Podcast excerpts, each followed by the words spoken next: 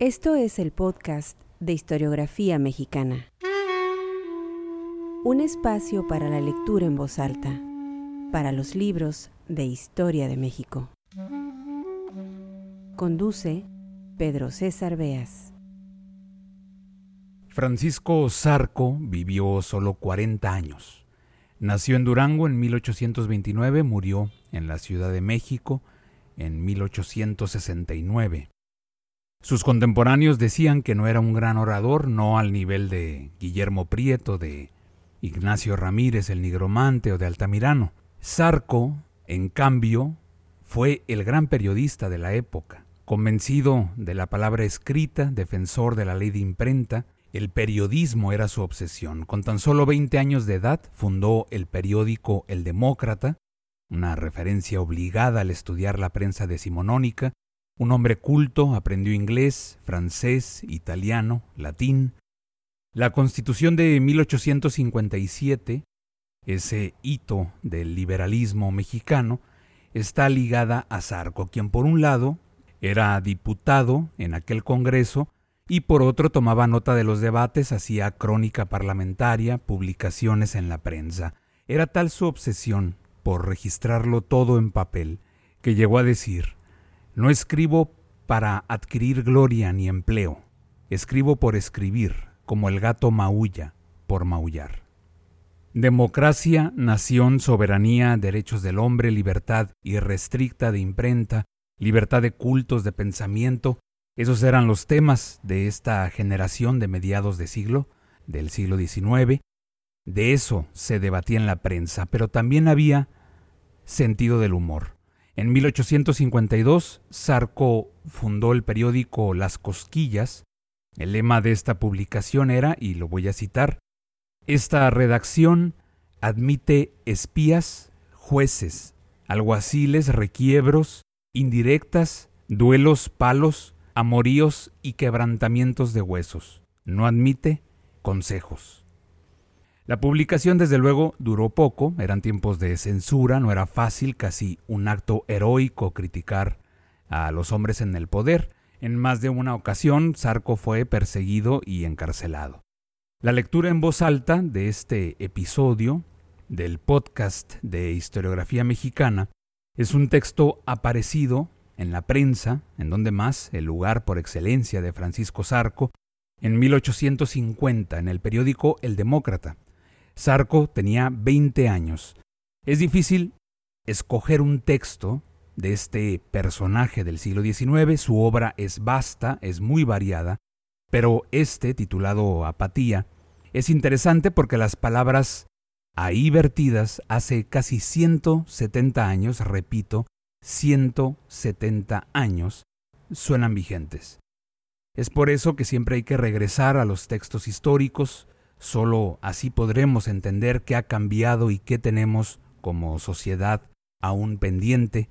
Es ese el motivo principal, la columna vertebral de este podcast de historiografía mexicana, poner al alcance de todos ustedes textos históricos, textos publicados en la prensa, en los libros de historia y tratar de entender el proceso histórico, el devenir de la historia. Francisco Zarco, Apatía.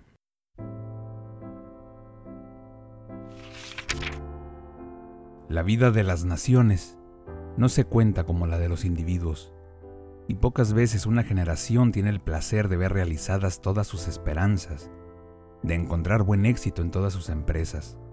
Se trabaja para el porvenir, y este trabajo es grato, porque el amor a la patria no es solo del tiempo que vivimos, se extiende a las edades futuras, y es muy lisonjera la idea de que el país en que se vio la luz primera llega a ser grande y feliz, aun cuando para ello se necesita el transcurso de un crecido número de años.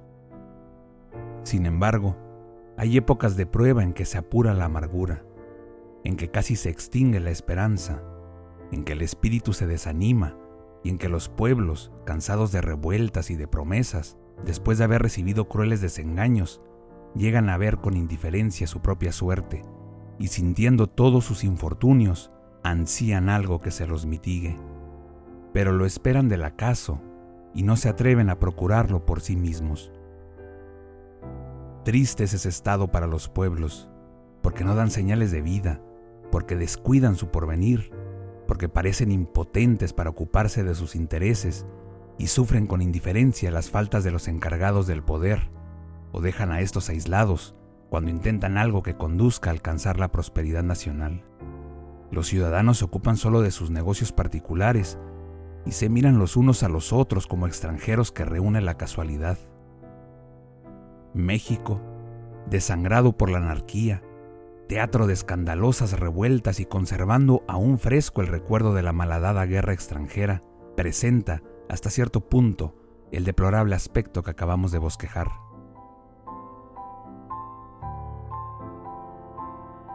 Cierto es que en algunos particulares y que en alguna otra autoridad se observa el deseo ardiente de mejorar la situación actual, de salvar al país de su ruina, pero este deseo que abrigan unos cuantos no es secundado por la mayoría del país, que sufre en silencio, sin querer tomar parte en los negocios públicos y que solo desconfía de todo lo que le prometen las facciones.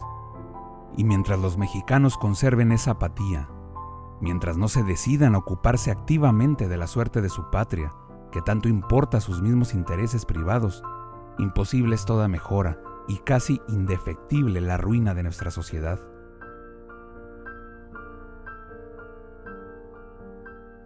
Suponiendo que los encargados del poder, tanto en el gobierno federal como en los estados, estuviesen animados del más vivo deseo de que la República progresara, nada o muy poco podrían hacer si los ciudadanos todos, desentendiéndose de lo que a todos interesa, les niegan su cooperación.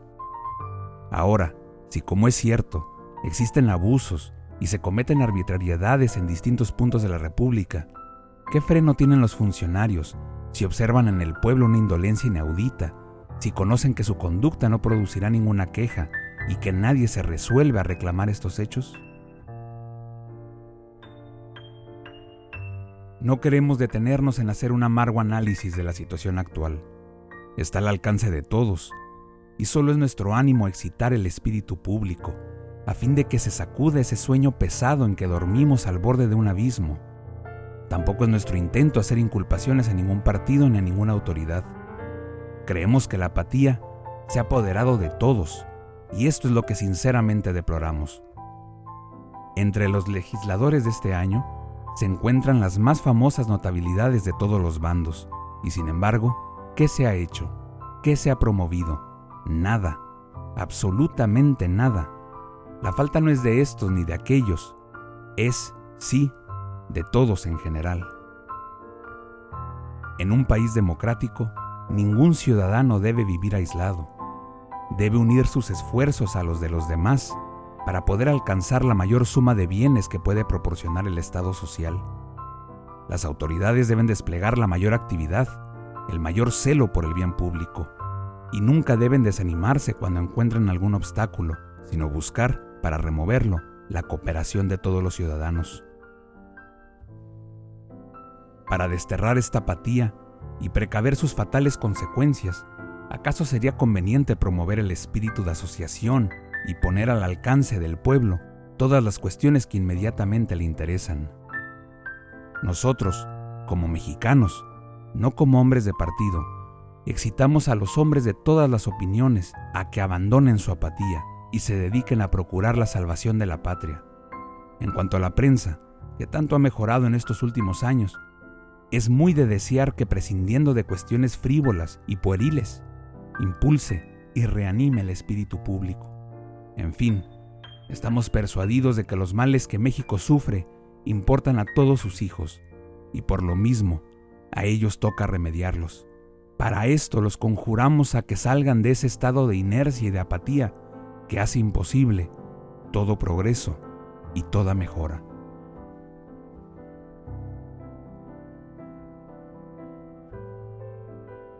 Apatía de Francisco Zarco publicado en el periódico El Demócrata, 28 de mayo de 1850.